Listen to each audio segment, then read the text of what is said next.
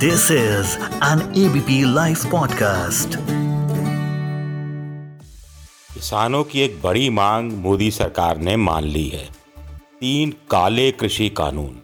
काले यानी किसान जिसे कृषि कानूनों को काला बता रहे थे, उनको वापस ले लिया है। लेकिन अब किसान कह रहे हैं कि एमएसपी को लीगल राइट बनाया जाए। एमएसपी को लीगल राइट बनाने से बीजेपी को फ़ायदा होगा या नुकसान होगा? आर्थिक रूप से नुकसान होगा या राजनीतिक रूप से ज़्यादा फ़ायदा होगा न्यूज़ एंड डेप्थ में आज इन बातों की चर्चा करेंगे। नमस्कार, मैं हूँ आपका दोस्त विजय विद्रोही और आप सुन रहे हैं एबीपी लाइव पॉडकास्ट एमएसपी को लीगल राइट बनाया गया तो कुछ लोग कह रहे हैं कि भारत सरकार पर 17 से 18 लाख करोड़ रुपए का बोझ हर साल बढ़ जाएगा। अब इतना पैसा तो कोई सरकार खर्च कर ही नहीं सकती। भारत सरकार कैसे खर्च कर सकती है जिसकी साल की कमाई करीब बत्तीस, तैतीस लाख करोड़ हो? नहीं कर सकती, आप कहेंगे। तो इसका मतलब है कि एमएसपी को लीगल राइट नहीं बनाया जा सकता। लेकिन बनाया जा सकता है। किसानों के, संगठनों के नेताओं का कहना है कि 17-18 लाख करोड़ रुपए की बात फिजूल है। कुल मिलाकर मुश्किल से पचास हज़ार करोड़ सरकार के खजाने से और जाएँगे। कृषि विशेषज्ञ कह रहे हैं, डेढ़ लाख से दो लाख करोड़ रुपया ही सरकार का अतिरिक्त रूप से खर्च होगा। तो कहानी क्या है, ये समझने की कोशिश करते हैं। देखिए एमएसपी यानी न्यूनतम समर्थन मूल्य, यानी मिनिमम सपोर्ट प्राइस ये तेईस जिनसों पर दिया जाता है, जिसमें अनाज शामिल है, जिसमें दालें शामिल है, जिसमें तिलहन शामिल है। यानी सरसों है, सोयाबीन है, खोपरा है।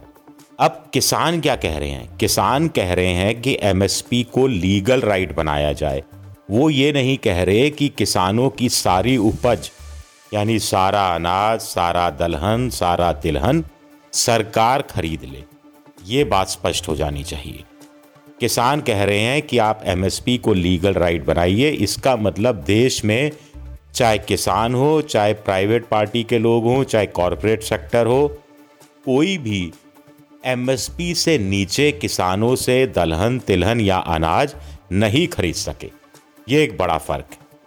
अब देखिए, पिछले साल की बात करते हैं। पिछले साल किसानों का ने जो अनाज उपजाया, जो दलहन, तिलहन उपजाया, उसकी मार्केट वैल्यू देखें तो वो 10 लाख करोड़ रुपए की बैठती है। अब अगर भारत सरकार ये पूरा का पूरा भी खरीद लेती है तो सरकार को कितने देने पड़ेंगे? 10 लाख करोड़। सत्रह अठारह लाख करोड़ नहीं देने पड़ेंगे। तो वो दावा गलत निकल रहा है सत्रह अठारह लाख करोड़ का इस हिसाब से। अब किसान जो उपजाते हैं, वो पूरा का पूरा बाज़ार में नहीं बेचते। अपने लिए रख लेते हैं। गेहूँ पैदा किया तो 20 परसेंट, पच्चीस परसेंट अपने लिए रख लिया। साल भर घर का खर्च चलाने के लिए धान रख लिया, सरसों रख ली, दालें रख ली। तो अगर हम मान कर चलें 25 परसेंट के आसपास भी किसान, जो एक एवरेज है, वो उपज का हिस्सा बाज़ार में नहीं बेचता है, अपने पास रखता है तो 10 लाख करोड़ का 25 परसेंट ढाई लाख करोड़ हो गया। अब बाकी का साढ़े सात लाख करोड़ का सारा का सारा माल सरकार खरीद ले तो सरकार को कितने खर्च करने पड़ेंगे? साढ़े सात लाख करोड़। अट्ठारह लाख करोड़ से कहीं कम। अब आइए एमएसपी पर सरकार अभी से खरीद रही है, उसका हिसाब लगाते हैं। पिछले साल सरकार ने ढाई लाख करोड़ का गेहूँ और धान खरीदा एमएसपी पर, सरकारी खरीद पर। कॉटन कॉरपोरेशन ऑफ़ इंडिया ने पचास हज़ार करोड़ रुपए का कॉटन यानी नरमा कपास खरीदा तो ढाई लाख और पचास हज़ार, तीन लाख करोड़ हो गए। इसके अलावा सरकार ने दालें सब तरह की मिला के और सरसों, सोयाबीन, खोपरा मिलाकर करीब करीब चालीस पचास हज़ार करोड़ का और ये सामान खरीदा। तो हो गए साढ़े तीन लाख करोड़। साढ़े सात लाख करोड़ में से साढ़े तीन लाख करोड़ आप और घटा दीजिए। कितने बचे? करीब तीन, साढ़े तीन लाख करोड़। रफली, बहुत मोटा मोटा अनुमान हम लगा रहे हैं। अब सरकार ये पूरा खरीदती है तो साढ़े तीन लाख करोड़ का ही बोझ पड़ेगा उस पर। अट्ठारह लाख करोड़ का, ये तो बहुत कम हिस्सा हो गया। और साढ़े तीन लाख तीन लाख करोड़ रुपया जो है, जिन्स का, उसमें से प्राइवेट सेक्टर भी तो खरीदता है किसानों से।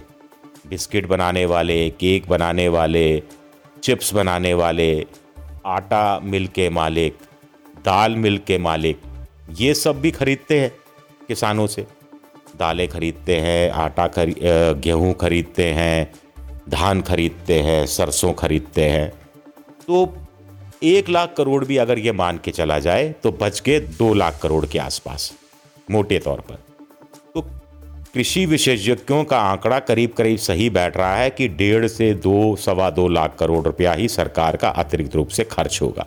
यहाँ भी इसमें देखिए थोड़ा और कम हो जाएगा, क्योंकि सरकार जो गेहूँ और धान खरीदती है, वो हाईली सब्सिडाइज रेट पर राशन की दुकानों पर बेचती है।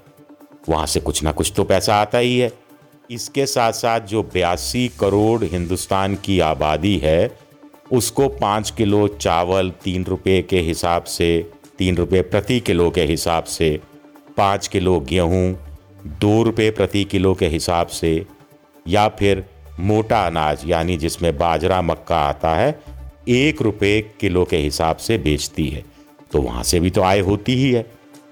तो अगर ये आय पचास हज़ार करोड़ की भी हुई तो कुल मिलाकर सवा लाख से लेकर पौने दो लाख करोड़ के आसपास ही सरकार पर अतिरिक्त रूप से भार आएगा, जो 18 लाख करोड़ से कहीं कम है।